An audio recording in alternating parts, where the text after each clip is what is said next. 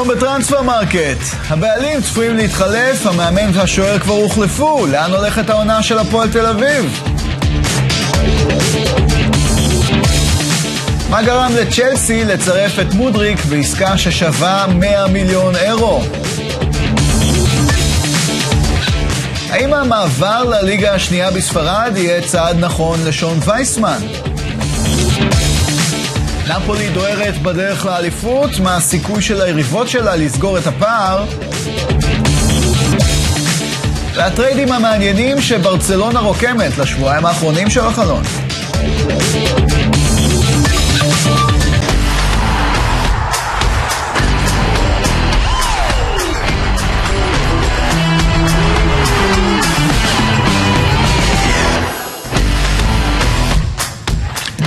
ברוכים הבאים לטרנספר מרקט, שבועיים בדיוק לפני תום חלון ההעברות. הכסף באירופה זורם, גם בישראל יש התעוררות בגזרת הרכש, וכדי לנתח את כל מה שקורה בחלון ההעברות, אה, נמצאים כאן אבי נמני, עמית לבנטל ואורן קדוש לצידי. גל ברקן זה אני, אנחנו יוצאים לדרך חברים עם המלפפוניאדה שלנו כמובן, ולבנטל, אה, מתי אה, עם המלפפון הכי יקר החורף? עד כה הכי יקר, בוא נגיד 70 מיליון יורו ועוד 30 מיליון יורו בבונוסים, זאת אומרת... בהנחה שהבונוסים יתממשו, אבל הבונוסים כוללים אליפות עתידית של צ'לסי. אנחנו מדברים על 100 מיליון יורו, על שחקן מוכשר ככל שיהיה, לא שווה חצי מזה. ו... ושחקן מאוד מוכשר, שלא תבין אותי לא נכון, אנחנו מדברים על מיכאילו מודריק, בן 22, אוקראיני, שחקן קו שמאל עם רגל ימין שחותך לאמצע, כבר העונה בשכתר נתן כמה הצגות בליגת האלופות, שלושה שערים, שני בישולים, כדורגל נהדר. אה, וזה שחקן שקודם כל נגיד בקיץ האחרון היה קרוב לעבור ללברקוזן ב-20 מיליון יורו.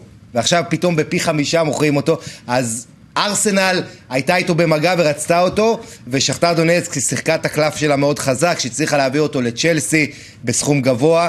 אה, עכשיו תראה, צ'לסי למה היא מביאה אותו? כי צ'לסי לא תהיה בליגת האלופות בעונה הבאה, אלא אם כן היא תזכה איכשהו בליגת האלופות. אבל דרך הליגה כמעט בלתי אפשרית, צ'לסי צריכה לקנות עכשיו את השחקנים כבר לקראת העונה הבאה.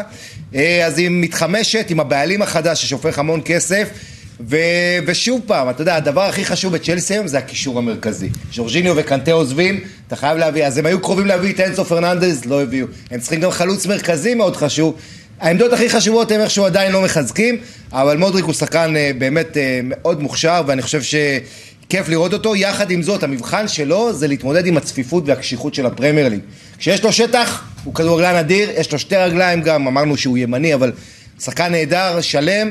אבל להתמודד בליגה הקשוחה הזאת עם הצ'לסי שאמורה לשלוט זה יהיה אתגר עצום ואני, ואתה יודע, מרגש לראות אותו מגיע לרמות הגבוהות האלה, נראה מה הוא שווה כן. אבל עדיין צריך להזכיר דבר אחד, כל, כמעט כל השחקנים שעברו בסכומים האלה נכשלו. תיקח כן. את לוקאקו. עכשיו כל העיניים עליו, כל הציפיות עליו, ומדובר בילד צעיר. לא, תראה, אנחנו תמיד נתווכח פה על מספרים ששחקנים יעברו, שעברו בעבר, ויעברו גם בעתיד. מספרים שהם הרבה יותר גבוהים באמת מהערך האמיתי שלהם. לגבי מודריק, אני, אני מסכים שהמחיר האמיתי שלו אולי סביב ה-25 מיליון יורו, אולי גג 30 במקסימום. Uh, המספר הוא מספר דמיוני. אני לא חושב שהוא יכול לעמוד בציפיות האלה. הוא שחקן טוב, אבל לא לעמוד בציפיות האלו, לא כוכב על עם כל הכבוד, ונראה איך הוא יגיב בפרמייר ליג, כי לשחק בליגות ה... שהן ליגות בינוניות, להגיע לפרמייר ליג עם, עם האינטנסיביות הזאת, עם המהירות של כל השחקני ההגנה שם בדרך כלל, והפיזיות, קצב משחק אחר, זה, זה יהיה לו הרבה יותר קשה. אין ספק שהוא חומר גלם טוב, אבל בטח לא למספרים. אבל כן. המשכורת שלו כן נמוכה, זאת אומרת, לעומת הסכום הגבוה ששילמו עליו, המשכורת שלו לא גבוהה, כן. אז צ'לסי עוד משדרת כאילו היא חוסכת פה, כאילו. לא, לא בדיוק, כן. אם הוא שווה 100 מיליון, רפאל לאהו שווה 300. אוקיי, כן, הסכומים אה, הם תלויי עסקה. אבי, בוא נדבר על שון וייסמן, שנמצא בצומת דרכים. תראה, הוא נמצא בצומת דרכים, אני לא חושב שזה צומת דרכים שהיא קריטית מבחינתו, כי הוא יכול להישאר בוויאדוליד, כי יש הערכה כלפיו בוויאדוליד, הוא עבר איזשהו משבר עם אה, מות סבו לפני כמספר חודשים, והוא לאט לאט מתאושש מזה, לכן אני, אני חושב שהוא רוצה יותר להפך דקות משחק, הוא רוצה ללכת למקום שהוא ישחק יותר, אנחנו ראינו מה היה איתו בעונה שעברה כשאשר ויאדוליד הייתה בליגה השנייה, הוא כיכב כ-22 שערים, והוא היה אה, שחקן מפתח ושחקן משמעותי. אני, אם אני שון וייסמן, אני כן הולך לגרנדה, כי זה מועדון טוב, מועדון מסודר, מאורגן. אה, אני רוצה אבל שננסה רגע, אבי... שבסוף, תזכור, רוצים דקות משחק.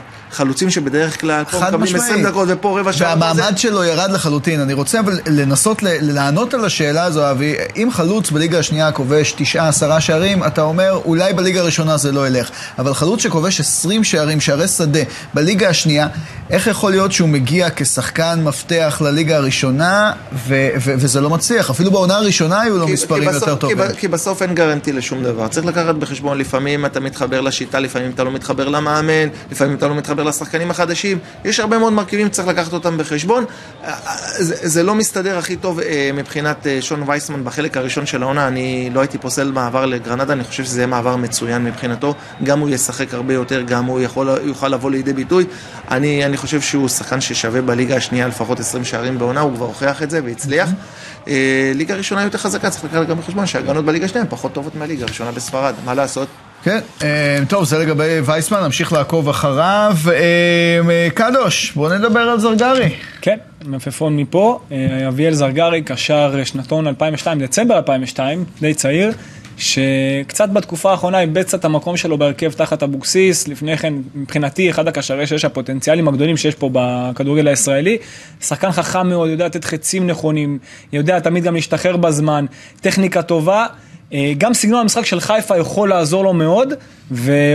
תשמע, הוא בא על תקן, אתה יודע, ברוטציה, אחרי אבו פאני ומוחמד, אחרי שנטע לביא כנראה עוזב ליפן, ואני חושב שזה בינגו לכל הצדדים, כי אם כבר מחליף, אז עדיף במכבי חיפה, ומבחינת סגנון המשחק הוא יכול באמת לאט לאט להראות מה הוא יודע, כי באמת הוא שחקן מצוין. לגבי אם יעבור נטע לביא, אני הבנתי שהסיפור עם נטע לביא סגור. כן. כל הקבוצה אה, יפן. ימים הקרובים זה... אני אומר שזה יהיה בשבועיים אחרי מכבי הקרובים. תל אביב, אני אומר. בשבועיים הקרובים. כן. טוב, אז אה, גם כמובן במעבר של נטע לביא אה, נעסוק בהמשך. בכל מקרה, המעבר של סרגרי סגר למעשה את החוב של בית"ר ירושלים למכבי חיפה, חוב בשווי של כמעט 2 מיליון שקלים, והצעד הזה מעלה את הירוקים שגם החזירו... 1.8. 1.8. טוב, זה כמעט 2. אז uh, הירוקים גם החזירו את כיוף מהשאלה, וכרגע הם בפסגת טבלת אליפות החורף. מכבי נתניה השנייה עם רכישתו של אחמד סלמן ובית"ר ירושלים, ששילמה 175 אלף אירו על שאלתו של אה, בורודין, תופסת את uh, המקום השלישי. אשדוד צירפה השבוע את רועי בן שמעון, מיכאל אוחנה וקולצה, ומגיעה לארבעה חיזוקים בחורף. מקדימה את הפועל חיפה וקריית שמונה שצירפו בחינם שלושה שחקנים כל אחת. זו טבלת אליפות החורף בינתיים, ומי שמנסה להתעורר בחלון הזה היא הפועל תל אביב, שצירפה אתמול שני שחקנים חדשים, המאמן הוחלף, הבעלים המיועדים כבר נמצאים בישראל, והכל במטרה אחת, להישאר בליגה.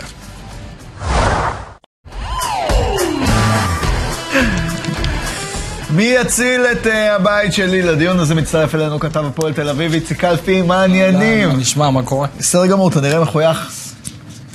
קצת הייתה אווירה, אווירה אולי של איזה עידן חדש, אבל יש עוד הרבה זמן עד אז, שזה... ר- אז בואו באמת אה, נתחיל מהנושא. החם. מכירת הקבוצה, איפה הדברים עומדים? כן, קודם כל, המשלחת הגיעה אתמול אה, בחלקה, הגיעה למתחם חודורוב, עשתה עוד כמה סיבובים, יש לה עוד, קודם כל, עוד מה פגישות המשלחת היום. הזו מונה? אה, אחים? זוג אחים?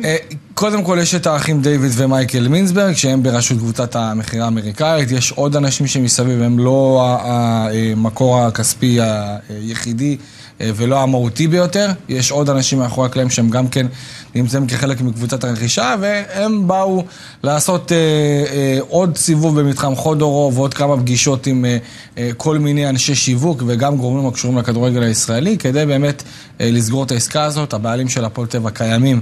רוצים לקבל תשובה עד מחר, מחרתיים, אה, כדי באמת לראות שהדברים יכולים לצאת לדרך אה, אה, אחרת. ויש הרבה, יש הרבה אנרגיות חיוביות. אני לא אגיד איזה תחושה של עידן חדש, כי זה עדיין עוד מה- מוקדם. מה הם מבטיחים? מה- תראה, הם רואים את הפועל תל אביב מבחינה, מבחינת פוטנציאל כמועדון עם הרבה מאוד פוטנציאל, גם שיווקי, גם מקצועי, גם כלכלי, וזה מאוד משמעותי. הם רוצים לעשות באמת מהפך בכל מה שקשור לכל המועדון הזה. אה, גם מחלקת נוער, למרות שאנחנו יודעים שהייתה שם הצלחה בשנים האחרונות, אה, גם במתחם האימונים, גם מבחינת איך שהדברים מתנהלים, מרצ'נדייז, אה, באמת הם רוצים ממש להפוך הכל ולבנות מחדש. להגיד לך כמה זה ייקח להם בצורה קלה ומהירה. למה הם ו- מתחייבים? אפשר בדיוק. לדעת הם מה- מתחייבים, למה- הם מתחייבים קודם כל 7 מיליון שקלים, בשנה? החל מיוני הקרוב, בשנה. אה, והם אומרים שאם הדברים, זה לא הרבה, נכון, הרבה בכלל. אבל, נכון, אין ספק, אבל זה יותר ממה שהשקיעו בשנים האחרונות בהפועל תל אביב. אה, אני גם חושב שאין כאן איזה בשורה ברמת המיץ' גולדהאר, או יעקב כן. שחר, או אלונה ברקת. לא קרוב. ממש לא, אבל הם מאמינים שבזכות ניהול נכון, אה, ויש להם קבוצת כדורגל באנגליה שהם לקחו כחלק מתהליך, אה, פליימוט, אה, ליגה שלישית באנגליה, מקום ראשון, שבע נקודות מהמקום השלישי, ככה שהם בדרך לצ'מפיונשיפ. אה, אז הם מאמינים בדרך, הם מאמינים בניהול ספורטיבי ומקצועי. אה, יש את אה, ניק ארמון שהוא גם אמור להיות היועץ המקצועי הראשי של הפועל תל אביב, וגם זה, צריך לראות איך זה יבוא לידי ביטוי. עוד, תראה, זה מאוד מוקדם כדי לדעת לאן זה הולך ואיך הדברים האלה יעבדו. אנחנו לא נראה פה שפיכת כספים, ממש לא. אנחנו נראה אולי בחירה יותר מדוקדקת של שחקנים זרים, אבל אתה יודע, זה גם... גם בכדורגל שלנו, צריך לראות איך הדברים האלה פשוט, יעבדו. גם מי שיש לו כי כספים זה לא- רוצה בחירה כן, כי זה מדוקדקת לא, של זה, זרים. אתה יודע, קל לדבר, קשה לעשות. אני רוצה לשאול אותך, זה- אבי, ממה שאתה מכיר ומתרשם, מכירה לאחים אה, מיצברג, תעשה טוב להפועל תל אביב? אני לא יודע. אני לא יודע, זה סימן שאלה מאוד מאוד גדול, אני לא, אין לי היכרות איתם, אני לא יודע מה, מה הוכחת היכולת שלהם מבחינת השקעה בקבוצה. אם רוצים להפוך את הפועל תל אביב, ל... להחזיר את הפועל תל אביב להיות מועדון גדול שיכול להיאבק על אליפות, להיאבק על מקום באירופה. כרגע רוצים אז- להיאבק אז על הישארות אז- בליגה. אז בדיוק, אז, קוד, אז כרגע המרחק הוא מאוד מאוד גדול. אני חושב שהפועל תל אביב, כל הזמן אני, אני עוקב ואני קורא ואני מבין גם משיחות עם אנשים במועדון, שכל הזמן מסתכלים על תוכנית לטווח ארוך. חבר'ה, התוכניות לטווח ארוך זה טוב, צריך להתעסק במה שקורה עכשיו בהווה, איך משאירים את הקבוצה הזאת בליגה, כי היום הפועל תל אביב, איך שהיא נראית, היא יכולה לרדת לליגה, לליגה השנייה. זאת אומרת, צריכים לראות איך הם מחזקים את הקבוצה עכשיו.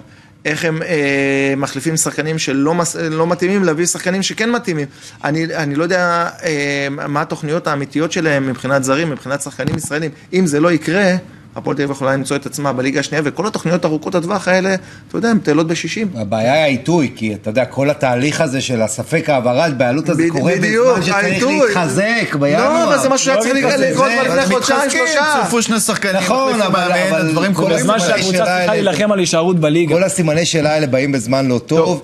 ויש פה הרבה סימני שאלה, כשזה קבוצת רכישה וזה כמה אנשים, וזה לא רק אדם אחד, זה יותר, אה, בוא נגיד, נוטה, יש יותר סיכונים. כן, אה, קלפי. אגב, לא, אגב, צריך להגיד שהקבוצת רכישה לא תרד מהפועל תל אביב אם הקבוצה תרד ליגה. אפילו יש כאלה אומרים שזה יכול לבוא להם, שזה יכול להסתדר להם יותר טוב מבחינת תהליך בריא.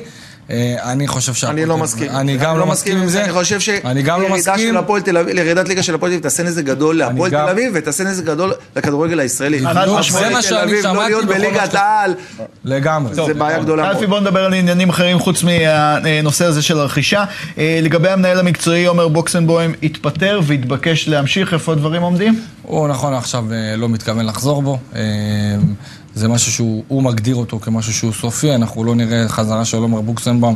אגב, מבחינת קבוצת הרכישה האמריקאית, הם דווקא מאוד אהבו שיש אחד כזה כמו עומר בוקסנבאום, ומן הסתם, אם הכל יושלם כמו שצריך, הם יצטרכו מישהו משלהם, אה, זאת- אומרת, אה, יועץ מקצועי שמכיר את הכדורגל הישראלי, שמכיר שחקנים ישראלים, כי הם יכולים להביא אולי את השחקנים הזרים, אבל בכל מה שקשור לכדורגל הישראלי, הם יצטרכו מישהו שמכיר וחי את ה- את השוק קצת- פה. אני קצת מכיר את עומר, אם הוא החליט שהוא לא ממשיך, אז הוא לא ימשיך. כן, הוא ככה, אני, היו לו כמה פגישות עם איציק ניסנו במהלך סוף השבוע האחרון, ניסו לשכנע אותו, הוא כבר הבין, אה, אתה יודע, לאן זה הולך.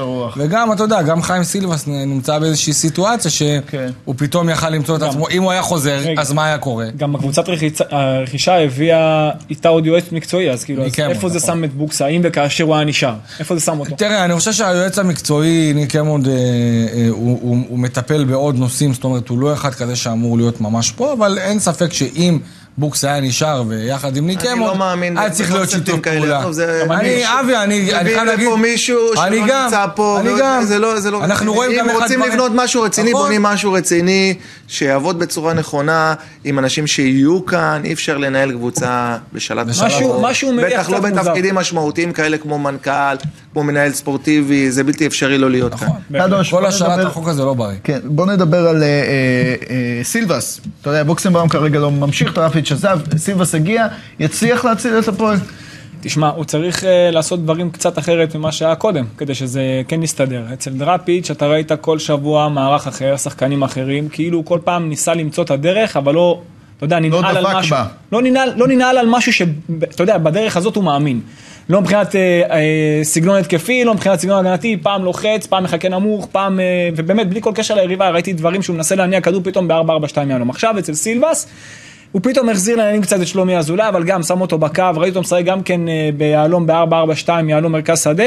הוא צריך לדעת למצוא את האיזון וללכת איתו. ההבדל בין קבוצה שהולך לה, לקבוצה שלא הולך לה, בקבוצה שהולך לה אתה יכול לעשות רוטציות והכל הולך.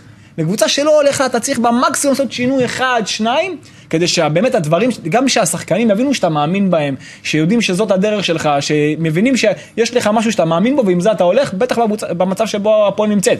וזה מה שסילבס הכי, חשב, הכי חשוב שהוא יעשה, למצוא את האיזון, את הדרך וללכת עם זה עד הסוף. קלפי, בוא נדבר קצת על שחקנים, על הסגל לגבי ינואר, מי עזב, מי הגיע, מי עומד על הפרק. קודם כל, אני חושב שמה שאנחנו ראינו בהפועל תל אביב זה קודם כל אה, לעשות כמה שינויים, בעיקר ברמת השחקנים הזרים. סינטיאוס האלי חזר אה, אה, לקפריסין, אה, לנאה סלמינה. אה, יש עוד כמה שחקנים, בעיקר השחקנים הזרים, גונזלס אה, אה, מוקפא, ובמקומו אה, נכנס לעניינים אה, זובס שהגיע בתור השוער הבא של הפועל תל אביב. יש את רומרטו, קונטה ומרינוביץ' שהם אה, מחפשים להם קבוצה גם כדי לפנות מקום לערוויה איליץ' שחתם בקבוצה. אה, ובכלל, בעיקר הכאבי ראש של הפועל תל אביב זה בגזרת הזרים. אה, רומרטו לא מרוצים ממנו, קונטה כבר אה, נתנו לו את, האישור לחפש קבוצה, מרינוביץ' רואה שהביאו לו שוער על הראש. זובס אתמול ערך אימון בכורה בחודורוב. אמור לפתוח במידה והכל יסתדר כשורה בכל מה שקשור להעביר את מדוסו החוזה שלו. מרוצים?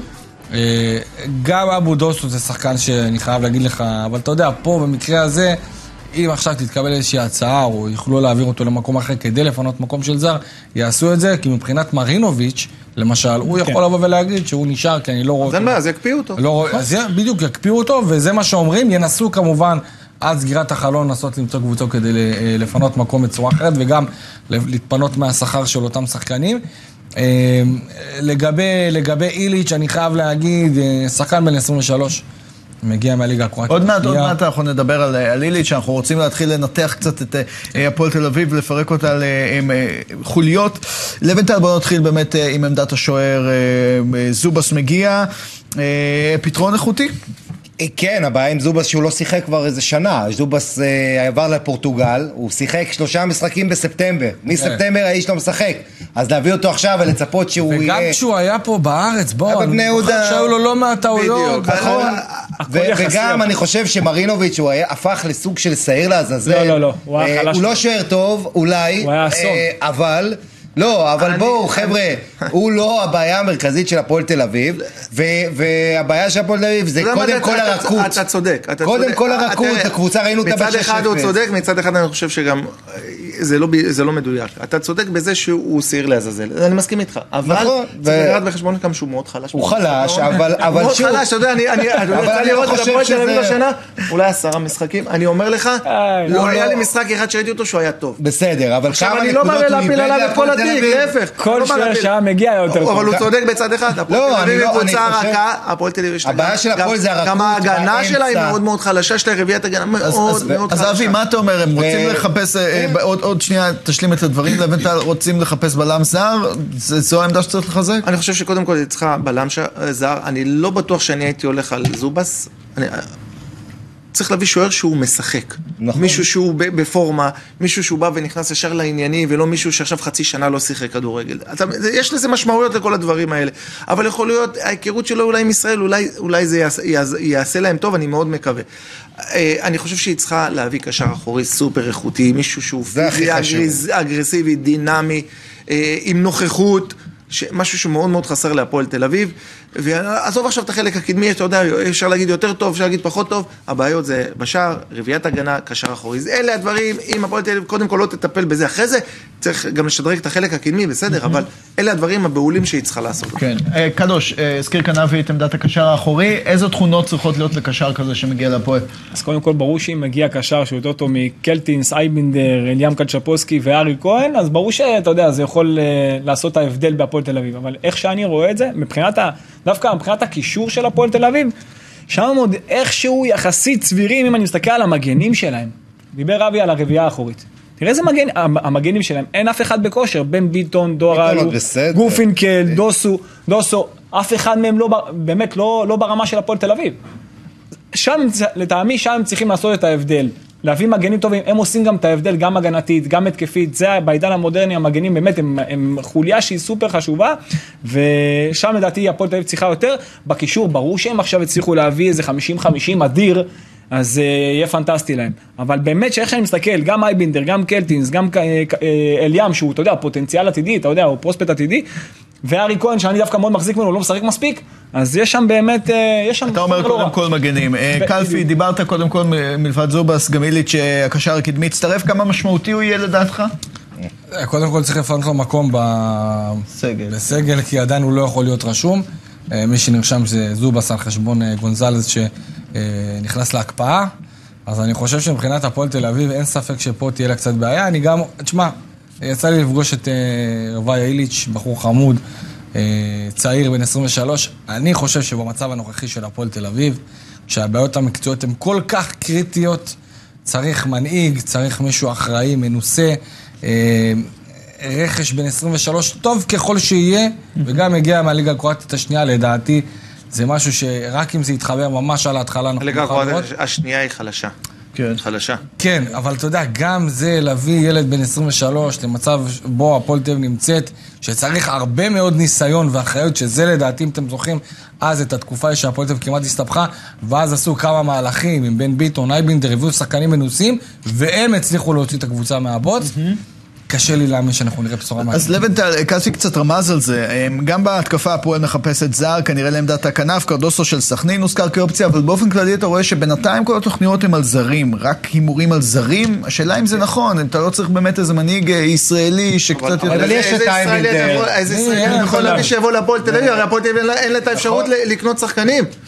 לא, אתה, יכול להביא אולי מהליגה מהליגה, מהליגות כן. הנמוכות, אבל אני חושב, תראה, לא, הבעיה... להסתמך רק על זרים עכשיו צריך מבחינת לזכור את, המצב בתמונה כללית. הליגה הזו ליגה מאוד מאוד צפופה. הפועל תל אביב שתי נקודות מעל המקום האחרון, וזה מספיק לעלות מעל הקו האדום. כל הליגה, יש שם תשע קבוצות, כל אחת יכולה לרדת.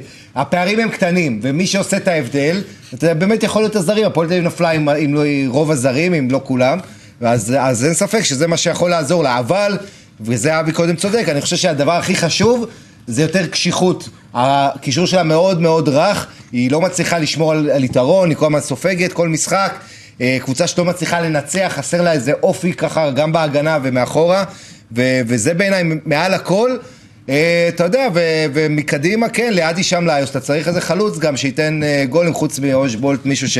אושבולט אולי הוא היחיד שעוד קצת עוד בסדר, איזה שבעה גולים העונה. כן. אבל חוץ ממנו, כן, צריך להתחזק בזרים, והקרואטי הזה איליץ' הוא דווקא לא רע, אבל אני גם שותף למה שאיציק אמר, אה, להביא שחקן כזה צעיר מליגה שנייה, שמה שאתה צריך זה להילחם, זו שאלה.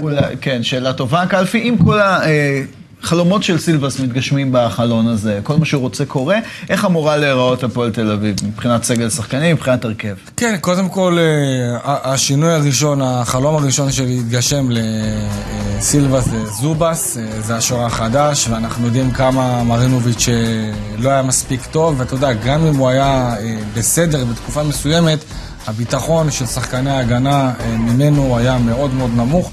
יש את בן ביטון שיחד איתו יש את דורלי שמתחרים על עמדת המגן הימני, אבל בן ביטון זה הבנקר. אה, אדי גוטליב, אה, סתיו למקין ובלם שצריך לזכור, נכון לעכשיו יש להפועל את קונטה, שהוא אמור להיות הבלם השני לצד אה, אדי גוטליב, אבל בהפועל תל אביב מחפשים גם בלם, אם יצליחו להשתחרר מקונטה, אין ספק שיחתימו בלם, קודם כל יצטרכו לראות מה עושים איתו. אה, יהב גורפינקל זה המגן השמאלי של חיים סילבס, אייבינדר, אה, קנצפולסקי, או אם יצליחו להביא אה, קשר שש אה, זר ברמה גבוהה. שלומי אזולאי והרבויה איליץ' אה, גם כן, כאשר שלומי אזולאי ראינו אותו מקבל אה, קרדיט מחודש. אה, אחרי תקופה מאוד מאוד ארוכה, אה, הפעם האחרונה שהוא פתח בהרכב מאז השבת האחרונה היה אה, במחזור השני בליגה, אז ככה ששלומי יכול לעזור להם. חד משמעית. וכמובן, יש את ליוס שעדיין פצוע, והייתה איתו פדיחה לא קטנה, והפועל תל אביב תצטרך הבעיה עם ליוס שאתה יודע שהוא יכול להיות זמין רק עוד לפחות, לפחות שבועיים שלושה. חודש, אני אומר לך. חודש. אוקיי. אבי, וגם. אושבולט, אה, בדיוק, במקרה הטוב. אז ככה שהפועל תל אביב בלי ליוס תצטרך באמת למצוא פתרונות התקפיים, כי בינתיים זה נראה לא טוב. אבי, אנחנו ראינו מקודם גם עמית הזכיר את העניין הזה, אה, מסתכלים אה, על הטבלה, נקודה מהקו האדום וארבע מהפלייאוף העליון, אה, זה, זה באמת יכול ללכת לכאן או לכאן, מה צריכות להיות הציפיות מהפועל תל אביב להמשך העונה? קודם כל, הלוואי והם יהיו בפלייאוף עליון. כי זה טוב לכדורגל, קהל, עניין, דרבי תל אביבי, קבוצות, מועדונים גדולים. אני, אם אתה שואל אותי, אני לא רואה אותם מגיעים לפלייאוף עליון. אני אשמח מאוד אם הם יישארו בליגה, כי בסגל שיש להם, גם אם עכשיו הם יצליחו, נגיד, ב, אתה יודע מה, אני אגזים, ב-50% מהשחקנים שהם יביאו, זה יביא אותם אולי להישארות ליגה. אני אומר לכם, אולי להישארות ליגה, כי אתם שוכחים שהקבוצות שנאבקות איתם, גם כן מתחזקות. גם מתחזקות. ו- ומי שחושב שאוטומטית נס ציונה וריינה ירדו ליגה טועה. כן. כי הקבוצות האלה מתחזקות. גם להפועל תל אביב יש את הלחץ של האוהדים. בדיוק, בדיוק. צריך לקחת את כל, את כל הדברים האלה בחשבון, לכן אני חושב שהמאבק פה יהיה מאבק מאוד מאוד רציני עד הרגע האחרון. קשה לי לראות את הפועל בפלייאוף העליון מכמה סיבות, אחת מהן זה שבשמונה מחזורים שנשארו עד הפלייאוף יש להם גם את מכבי תל אביב וגם מכבי חיפה, שאגב. מכבי חיפה זה משחק אחרון. שיש לה בסיבוב השני, אה, ועוד משחקים קשים, אתה יודע, אה, אה, אשדוד, סכנין, עכשיו יש לה את הפועל ירושלים בחוץ, אני אופתע מאוד אם הם יהיו מעל פלייאוף תחתון, זה יהיה מאבק נגד הירידה עד הסוף. אוקיי, זה לגבי הפועל, ואומנם אנחנו עוסקים לא מעט בהפועל קדוש, אבל uh, אנחנו חותמים כאן את הדיון הישראלי uh, עם המחזור הקרוב, היריבה העירונית, מכבי תל אביב, משחק גדול נגד מכבי חיפה. הפער בין השתיים צמח לשמונה נקודות, אתה עוד מאמין שהצהובים יכולים לקחת אליפות? תשמע, מבחינה תיאורטית עדיין כביכול יש להם, אבל מבחינת יכולת, בשבוע וחצי, שבועיים מאז שאיביץ' עזב וקרנקה הגיע לתפקיד במקומו, אני ראיתי, אני, מסתכל על יכולת. מכבי מבחינת לחץ ועיבוד כדור הלכה אחורה, בהתמודדות עם כדור ארוך הלכה אחורה, בחיפוי בהגנה הלכה אחורה. גם משחק ההתקפה, בריווח משחק התקפה היא לא נמצאת שם, בקור רוח בהנעת כדור היא לא נמצאת שם, כאילו הדברים השתנו ממש מהר לכיוון לא טוב. והיא תלויה מאוד ביכולת האישית, ראית, גם נגד בית"ר ירושלים, גם ב-25-28 דקות שהם שיחקו עם 11 מול 11, הם לא הגיעו למצב.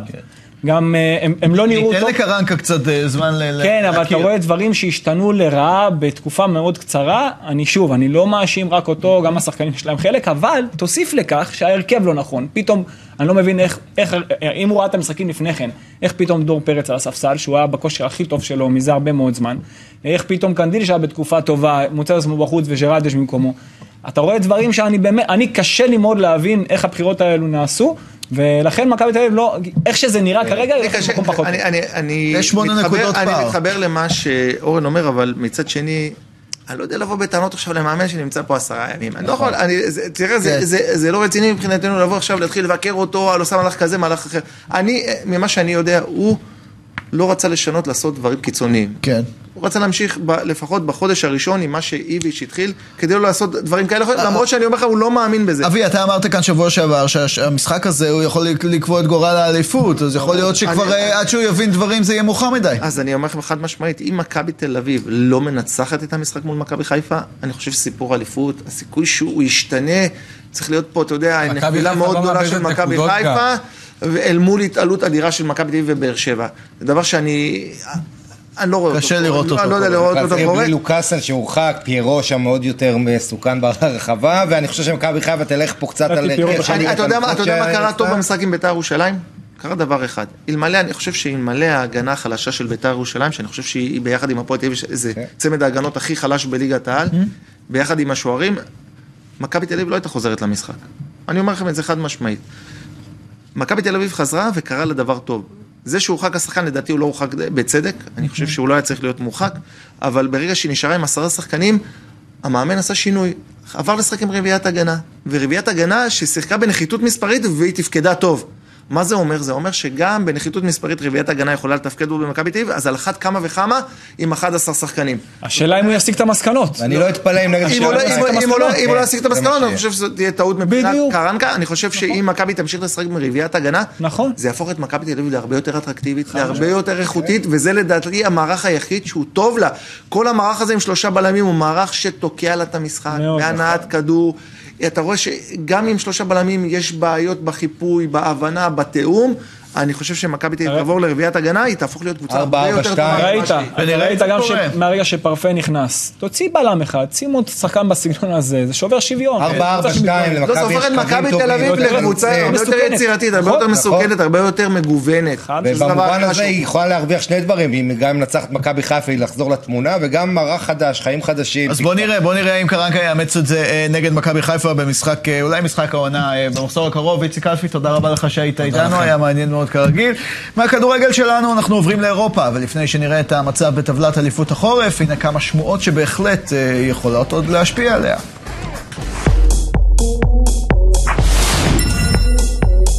נאסר ממשיכים לנסות לצרף כוכבים מבוגרים על מנת לחזק את הסגל סביב קריסטיאנו רונלדו. השם הטרי ביותר הוא קיילור נאבס, שוערה בן ה-36 של פריס סן ג'רמן, ששיחק בעבר עם הפורטוגלי בריאל מדריד וקיבל הצעה מהסעודים לשלוש העונות הקרובות. בקיץ 24 הסתיים חוזהו של מילינקוביץ' סאביץ' בלציו, ומי שמנסה לנצל זאת כבר עכשיו היא ניוקאסל. באיטליה דווח שהקבוצה האנגלית מתכוונת להגיש הצעה בגובה 60 מיליון אירו עבור הסרבי, שיזכה לשכר שנתי של 7 מיליון אירו ולמענק חתימה בגובה 12 מיליון אירו. ליברפול ממשיכה לחפש חיזוק למרכז השדה, והמועמד החדש הוא פיוטר ז'לינסקי. הקשר הפולני מפגין יכולת מצוינת במדי נפולי שדוהרת לאליפות, אבל גם הוא מסיים חוזה בקיץ 24, והערך שלו על פי אתר טרנספר מרקט עומד על 40 מיליון אירו. בברצלונה מנסים לתפור עסקאות טרייד בשבועיים האחרונים של החלון, ואחת מהן מדברת על העברתו של פרנק קסיה, שהגיע בקיץ בחינם ממילאן, לשורות אינטר. האיטלקים בתמורה יעבירו לקטלוניה את מרסלו ברוזוביץ', כאשר התפתחויות בגזרה עשויות להתרחש אחרי גמר הסופרקאפ האיטלקי, הלילה. והטרייד השני שמנסה ברצלונה להוציא לפועל כולל את ממפיס, שמעדיף להישאר בספרד וכבר סיכם את תנאיו באתלטיקו עד 2025, תמורת יניק קרסקו. הקולצ'ונרוס לא מעוניינים לכלול את הבלגי בעסקה, כשהוא מצידו רוצה לעבור לברסה ועשוי להפעיל לחץ על ראשי הקבוצה ממדריד, בתקווה להשלים את המהלך.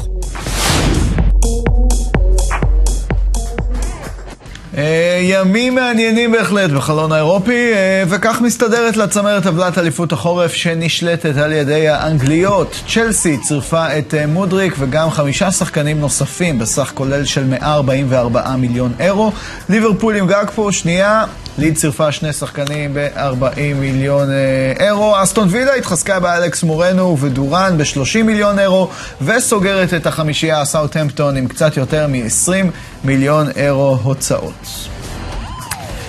אז אחרי שניתחנו את הקבוצות הספרדיות בתוכניות הקודמות, זה הזמן לשים על שולחן הניתוחים את הליגה האיטלקית, אה, ונתחיל עם המוליכה נפולי שפתחה פער של תשע נקודות אה, בפסגה. לבנטל, הקבוצה של ספלטי צריכה בכלל חיזוק בחלון הזה? זו שאלה טובה. אה, כנראה שלא, והעובדה היא שהשחקן שמדובר עליו זה עזדין אונחי, הקשר המרוקאי המצוין מהמונדיאל, שאתה אומר איפה הוא בדיוק הוא נכנס בנפולי, אז יכול להיות שדמה יעזוב, כי הוא לא כל כך רלוונטי, אבל יש שם כל כך הרבה שחקנים אה, לפניו, אתה יודע, אה, אנגיסה ואחרים.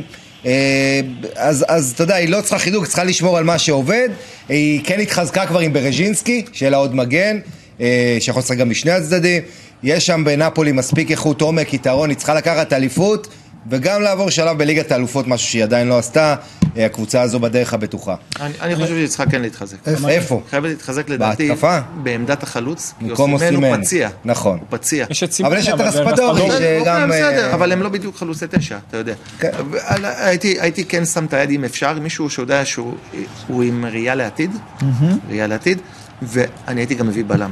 כי יש להם שני בלמים טובים, כן, ג'זוס לא מספיק טוב. בדיוק, ז'זוס, הוא מתנדנד, הוא ככה, כן. ככה הייתי מביא בלם, למקרה של אה, חס וחלילה מישהו אתה נפצע. יודע מה אני הייתי מביא לנפולי? שוער.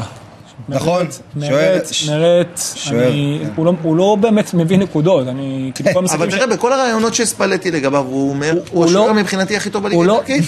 ואתה רואה מה, הוא עושה, איזה גאון הוא? כן. הוא פשוט משדר את זה, הוא לא רצה אותו בתחילת העונה, הוא רצה להביא את נאבס, הוא לא רצה אותו. אבל ברגע שכבר הוחלט שהוא נשאר, אז הוא כאילו הולך איתו, נותן לו את הקרדיט. ביטחון. אני גם חושב שנפולי צריכה שוער. היא. חייבת להביא שוער. אם היא תביא שוער ברמה גבוהה. אז היא גם יכולה גם ללכת בליגת אלופות אה, רחוק. בינתיים המצב של נפולי מצוין, אבל אה, בואו נדבר על יובנטוס אבי שרצתה להיות במאבק, ועכשיו היא במאבק בכלל לרביעייה הראשונה, איפה היא צריכה להתחזק אם בכלל? תראה, גם כשאתם דיברתם על מאבק, אני אמרתי לא יהיה מאבק, היא לא מספיק טובה, מה לעשות? גם אם היא ניצחה פה 1-0 ועוד 1-0 ועוד ניצחון ועוד ניצחון ולא ספגה, אתה ראית שזה לא זה ביובנטוס, אתה יודע, אתה ראית שזה הכל עניין של מתיחה, וששחקנים מותחים את עצמם למקסימום, אבל לא מעבר לזה. יובנטוס צריכה להיבנות מחדש, לא יעזור כלום.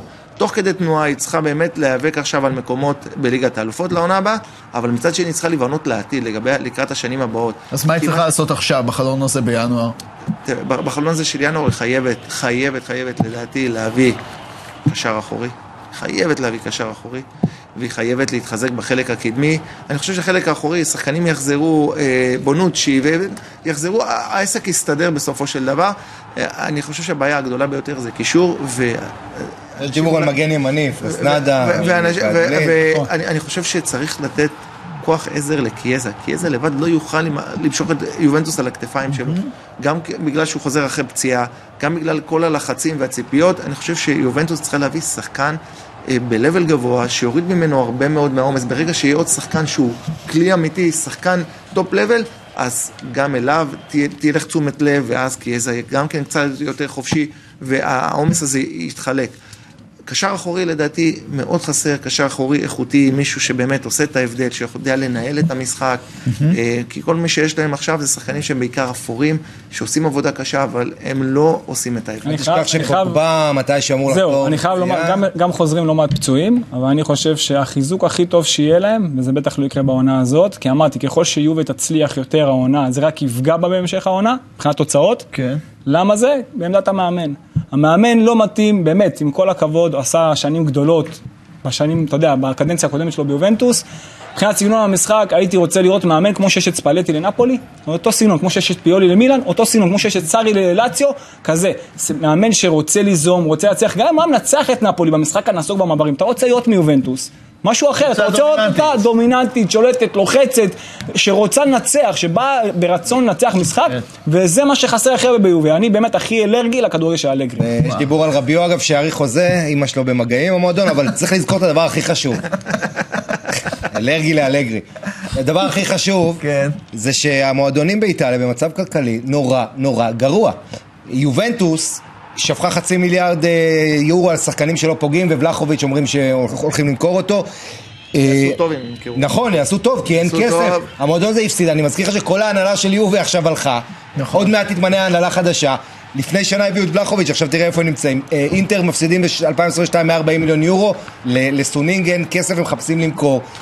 יש בעיה מאוד קשה כלכלית, בניגוד לאנגליה, ששם כל הכסף, ב- באיטליה יש המון המון, יש קושי גדול למועדונים להביא שחקנים, וגם אם מביאים, זה בדרך כלל בעסקאות חינם, השאלה עם או אופציות. טריידים, או טריידים. כן, אז צריך לזכור גם את זה. קדוש, בוא נדבר על מילאן, שהייתה איזושהי ציפייה ממנה להיכנס חזרה למרוץ הזה, אבל uh, השאלה אם אחרי שתי תוצאות התיקו האלו שלה היא ככה יצאה סופית, או שאתה מאמין עם חיזוק נכון, היא יכולה לחזור ולהיאבק. אז פעם אחת היא הובילה 2-0 וחזרו לה, זה נגד רומא, שהיה ממש כאילו, זה היה נראה כאילו שלוש נקודות בכיס, ואז מצד שני, נגד לד שהיא הייתה צריכה להפסיד והצליחה להוציא תיקו, אז זה קצת סוג של להתאזן, למרות שעדיף להפסיד פעם אחת ולנצח פעם אחת מבחינת הנקודות, אבל מילאן, אם היא צריכה, אתה יודע, מבחינת חיזוק, ואני אומר את זה אולי אה, לא מעט בח- בתוכניות שלנו בשנים האחרונות, כנף ימין. לא יכול להיות שקבוצה כמו מילאן, אבי, תסביר לי את זה, אני לא יודע איך זה יכול להיות.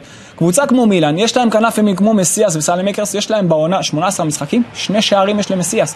אין גולים מצד ימין. הכבוד, גם מסיאס וגם סאלמאקרס. הם זה מה, ש... זה מה שאני אומר, אבל זה שנים. לא תביא איזה ברארדי כזה, לא, איזה. אורסוליני כזה. טוב, אבל דקטלר הוא לא- הוא לא הביאו את כנף, הוא לא דקטלר, כנף, הוא לא כנף, לא, לא, הוא לא לא כנף. הוא לא כנף. לא לא. הביאו, רצו להביא את חכים. זייח. הנה, נפלו איתו חזק אבל, את זייח כזה להביא. רצו להביא. כזה, נכון? אסנסיו כזה להביא. יש דיבור על ברזילאי בשם אבל אנג'לו גבריאל. הוא עכשיו אמר? אסנסיו כזה. אה, אנג'לו גבריאל זה הדיבור, איזה שחקן ברזילאי שיגיע במקום מסיאס. אסנסיו מסיים חוזה. עכשיו זאת ההזדמנות. עכשיו זאת אבל ההזדמנות להביא אחד כסף, כזה. אבל אפשר למצוא יציאות, אפשר רביץ' לטפח. כזה צעירים. אורסוליני כזה, ש- אורסוליני זה עולה הרבה כסף. מילאן עשתה... נכון. אני לא יודע אם עשתה טעות, אבל זה משהו שהיה מתבקש. היא הייתה צריכה למכור את רפאל לאר. לא הייתה לה ברירה. בגלל המ- המצב הכלכלי, כדי לפתוח את הקבוצה מחדש מבחינת הבאה של שחקנים, שהיא מאוד צריכה אותם, שעולים כסף. לאר היום זה שחקן שאפשר לקבל עליו 100 מיליון יורו. כן. כן. זה, זה, זה Game Changer. מה זאת אומרת? 100-120 מיליון לא יורו. הייתי מוכר אותו בחיים ב-100 מיליון יורו. לא, לא משנה, אני, אני, אני הולך על הנמוך, כן, אני לא הולך על הגבוה, כן. בסדר? כי בסוף זה, אתה יודע, מגיעים ל-150, אבל בסוף זה הכל בונוסים. אם יש בשיא של 100-120 מיליון יורו, זה Game Changer עבור המועדון. מה זה אומר עבור המועדון? המועדון פתאום, קודם כל הוא מתאזן כלכלית, הוא יכול להביא בנוסף שחקנים, שלושה, ארבעה שחקנים משמעותיים בכסף, ולרוץ שנתיים, שלוש בלי בעיות כלכליות. זאת אומרת... אתה מוותר על השחקן אולי הכי טוב שלך, אבל אתה בונה קבוצה לשנים הבאות, ומביא גם שחקנים שלא יכולת להביא אותם בזמן אבל שרפאל אז- לאו נמצא. זה הנכס השני. אבל אז- מיאן הופכת למין מועדון מקפצה לקבוצות נכון. יותר גדולות, ולא, אתה יודע, רוצה לשמור לעצמה. בסוף יש מציאות. היא צריכה למצוא מציאה, כמו שמצאו אותו כמציאה, כמו שמצאו אותו כמציאה, ושחקנים אחרים כמציאה, כמו אז בזמנו קסיה ואחרים וטונאלי כזה, אז אותו דבר, יש, יש טעם. להביא מהליגה הצרפתית. גם מהליגה הצרפתית. גם בליגה כן, האיטלקית. אפשר להביא. שחקנים- שחקנים מקבוצות קטנות, סתם דוגמה. פתאום לפרמייר ליג ב-40 מיליון, ל-50 מיליון יורו, זה לא... יש לא מעט שחקנים. שמסיימים חוזה, כמו מרקוס טורם, מגלדבך 2024, מדברים אני אתן עליו לך של דוגמה. אינטר. כן, אבל אלה שחקנים שילכו ל- ל- לפרמייר. נכון, במקום. הכסף, ה-36 מיליון יורו לדקיטל הרי כזה, שלא שווה, באמת לא שווה אפילו חצי את הס- מהסכום הזה, להביא אחד כמו רוסוליני בחצי מהכסף שלו, ואתה במקום אחר. כן, המקום אחר. נזי כזה, כן. כן, לבטר, בוא נדבר-. בוא נדבר על אינטר, אה, היריבה העירונית, אה, גם המקום שלה בליגת האלופות אה, לא מובטח, יש הרבה שמועות סביב שחקנים, פרוסופיץ', טמפריס, מה מה צריכים להיות המהלכים שלה בינואר? מה צריכים להיות? היא, היא בבעיה עם חלוץ, כי ג'קו כבר בן 37, לוקאקו אכזבה ענקית, אז יש לך רק את לאוטרו, גם קורא אכזבה נורא גדולה, ומדברים על זה שהוא יעזוב. היא חייבת חלוץ, אז יש מאיפה אתה מביא חלוץ. אה, יש באיטליה כמובן אה, שחקנים, אתה יודע, לא... שזה זה הימור, זה סיכון. דיברנו פה למשל על מרקוס טורם מגלדבך, שזה שם שמקושר אליהם, אבל כמו שאבי הזכיר, הכסף הגדול היום בפרמייר ליג. אה, אז, אז אתה יודע, היא, צריכה למצוא את הפתרון. יש בעיה כלכלית מאוד גדולה, סונינג צריכים לשים מהכיס 60 מיליון יורו ביוני כדי להזרים קצת כסף למועדון, הם מחפשים למכור את הקבוצה. אה, מנסים אבל לעשות... לקחת בחשבון שיש בעיה גם של משכורות. נכון, הם מנסים למכור את המשכורות, דמפריס. משלמים משכורת שלמה, משלמים פתאום חצי משכורת, פתאום כן. רבע משכורת לשחקנים. והם מנסים למכור נכסים כמו דאמפריז ולהוציא מהם כמה שאפשר. אה, אבל המועדון, הם- הם יכלו- למכור בקיץ הם היו צריכים לפריז. למכור כן. בקיץ, היו מקבלים עליו 50, 60, נכון. 70 מיליון. הוא מסיים זה היה. מאזן את הקבוצה, הוא- מסיים חוזה בסוף, כן. הם עשו טעות. אם הם לא יאריכו לו. חוזה, הם באמת בבעיה. אבל זה, בעיה, הם כי לא- הם אתה לא יודע, אתה. מוכר אותו, אתה נפגע מאוד אוהב מאוד את המועדון, מקצועית. מאוד? מחובר למועדון. הוא יכול להיות מחובר. למועדון, זה בסדר. בסוף אתה יודע מה קורה? כסף עושה נכון. שבילבים. אתה, אתה מאבד הוא יהיה מחובר. לכסף. מה שאינטר מסוגלת לשלם לו מבחינה כספית מול קבוצות פרמייר ליג, או גבו- או פריס סן ג'רמן משמעית. שרוצה אותו, זה זה פערים עצומים. כן. חבר'ה, זה פערים עצומים. ויש לך דילמה כמו בארלה, שהוא סמל כזה במועדון, איטלקי, שחקן נבחרת, אבל הוא נכס שאתה יכול לעשות עליו 60 מיליון יורו, אתה מוכר אותו לליברפול. בוודאי. אז אתה יודע, אז הבעיה היא המקצועית פה, אה, המרכזית אני- היא מקצועית, ניהולית, כלכלית. זה מחבר אותי למה שאמרתי קודם על יובה, אז מבחינתה של אינטר, דווקא הסגל שלה הוא הכי טוב שיש באיטליה. מבחינת חומר שחקנים, יש להם את החומר השחקנים הכי טוב. עכשיו אנחנו מדברים מי להביא. יש להם גם סגל מ- בדיוק, מעובה. בדיוק, הכל, הכל, לא רק שחקני הרכב, גם ספסל, יש להם באמת הקבוצה הכי שלמה, גם שם, מבחינת המאמן, הסגנון קצת פוגע בהם. לא, אבל יש להם סמלים ששווים הרבה כסף, אתה מבין? סטוני גם אולי. ברלה, לא- בסטוני, שקריניאר, שחקנים שאתה יודע אם אתה מוכר אותם אתה מקבל המון לאוטרו כסף, מרטינז. לאוטרו מרטינז, נכון. זאת אומרת אם אינטר תעשה מהלך נכון ותמכור מתוך הרביעייה הזאת שלושה שחקנים, אני אומר לכם, היא תתאזן כלכלית, והיא לא תגיע לצ'מפיונס עונה. הבאה. לא, היא תגיע, היא תביא שחקנים במקום, אני לא רואה שהיא לא, השחקנים תביא- האלה עכשיו בוא- היא לוקחת אליפות. בוא- בואו נדבר על אה, הקבוצה הבאה, אבי, אני רוצה לשאול אותך על לאציו של סארי, רק שלוש נקודות מהמקום הרביעי, גם הם מספיק איכותיים כדי אה, להגיע לליגת אלופות? הם מספיק איכותיים, הבעיה היא ששחקן מפתח כזה נפצע, שחקן מפתח כזה אה, אחר נפצע, אין תחליפים. בדיוק. אין תחליפים, ולכן היא בבעיה מאוד מאוד גדולה. הסגל שלה, אי אפשר להשוות אותו לסגל, אתה יודע מה, גם לא של רומא. רומא יש לה סגל, היא אמנם לא מצליחה לבוא, להביא את עצמה לידי ביטוי, אבל כן. יש לה סגל הרבה יותר מעובה, הרבה יותר עמוק, הרבה יותר איכותי. מילציו, היא לא יכולה להתמודד עם הסגל של מילן, היא לא יכולה להתמודד עם הסגל של אינטר. זאת אומרת, היא בבעיה.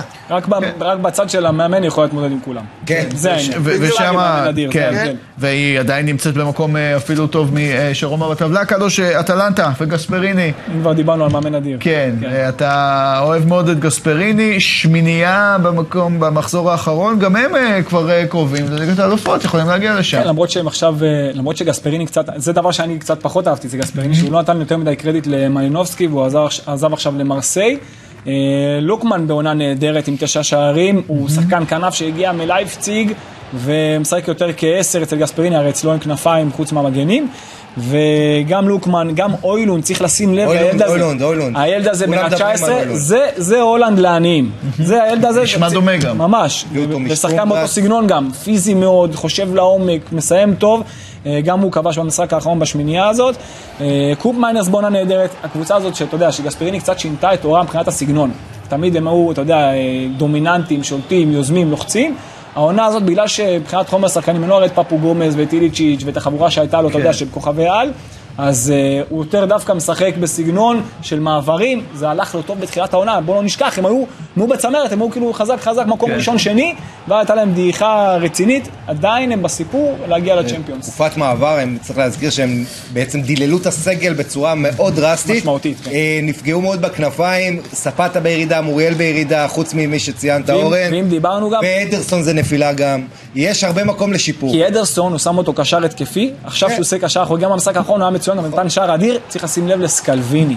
נכון. סקלוויני הבלם שלהם בן ה-18. סקלוויני מדהים. וואו, הרבה זה יהיה הבלם- הבלם הבא של ו- איטליה. ודמירל יש.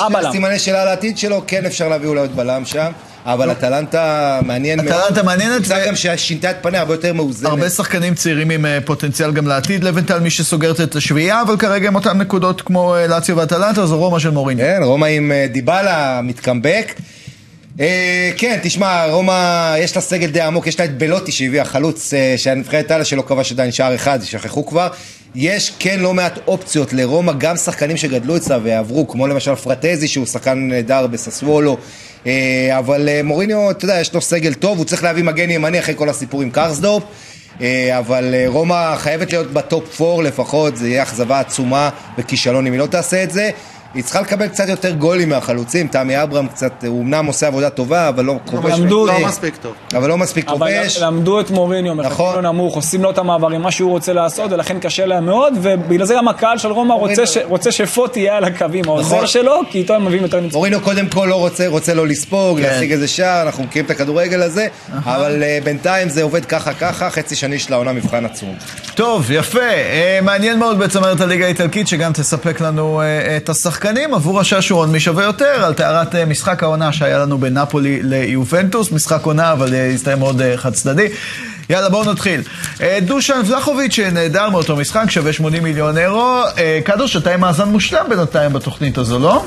כן, שתיים משתיים? כן, שתיים משתיים. אחד משתיים אני. טוב, אתה תתחיל. 80 מיליון אירו שווה דושאן ולאהוביץ', האם אוסימן שחגג בנפולי שווה פחות או יותר? אני חושב שולאהוביץ' שווה יותר, למרות שזה אומר- לא מה שאני הייתי נותן, אתה יודע. אתה אומר אוסימן פחות. אבי, יותר. יותר. עמית. אוסימן יהיה פחות, 75? אוקיי, בוא נראה. 70. פחות, אה, זה אומר שבינתיים כמו סימן נקודה... פחות מבלחוביץ', צריך לסגור את הסיפור.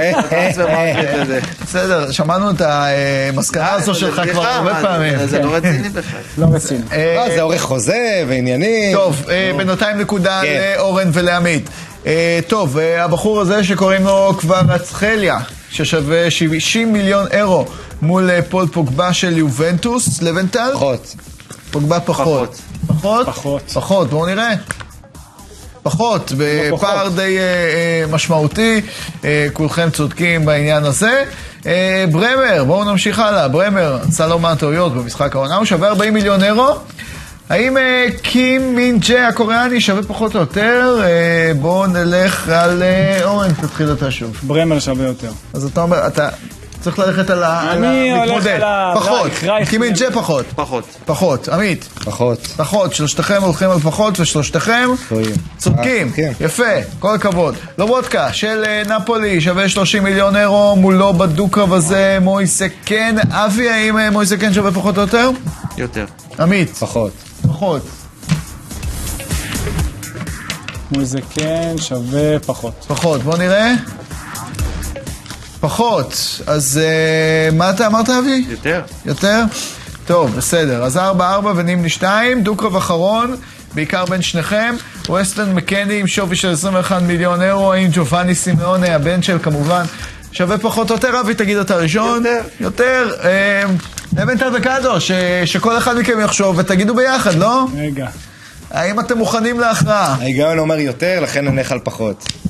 סימונה שווה פחות.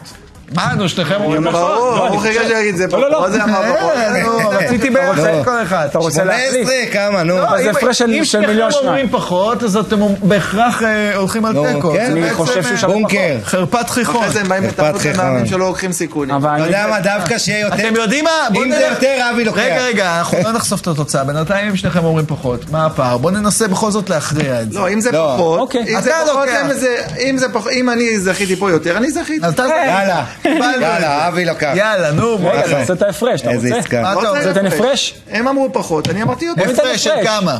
אני אומר שהוא 19, שמונה- מה, 18, משהו מה כזה. אתה אומר? תן מספר, 19-18. מה אתה נו אומר? מה, איזה 18? יופי. נו, זה אבל... אני אומר, אז אני אגיד, תגיד ממני. 20, נו, למרות מה שאני חושב שזה מיליון מה אתה שניים. אומר, 17? אני חושב שזה מיליון שניים, אבל זה אוקיי, נגיד ש... אתה אומר 18, אתה אומר 17. אני אומר יותר. אין לי מושג. נו, ואבי אומר. יותר, יאללה. אבי ניצח. מה אה, פחות. טוב, נו. יפה. 17, אורן. אמרתי 19, 18, יצא 17. בסדר, אורן בחר 17. אה, כן? הוא הלך בול. אורן, יש לך ניצחון פה שלוש משלוש, אני חושב שזו העונה שלך. מחכים למשבר? הראשון, אבל בינתיים יש לך את זה, אורן, איי, סחטיין. גדול. אה, אבי, מחכים להתעוררות שלך לפני לא שזה תהיה יהיה מאוחר מדי. התעוררות, אמרתי לך, אני יש לי טרנספר מרקט משלי. בסדר גמור, אז אנחנו מקבלים גם את הטענה הזו. אה, זהו חברים, תודה רבה לכם שהייתם איתנו. תודה רבה. תודה, תודה, תודה. אה, אה, תודה אה, גם אה, לקלפי שהיה איתנו כמובן, ונסיים עם השאלה של הדור האחרון. מסי או רונלדו, שאלה גדולה, חובב הקעקועים והכדורגל הבא החליט שלא להכריע בנושא.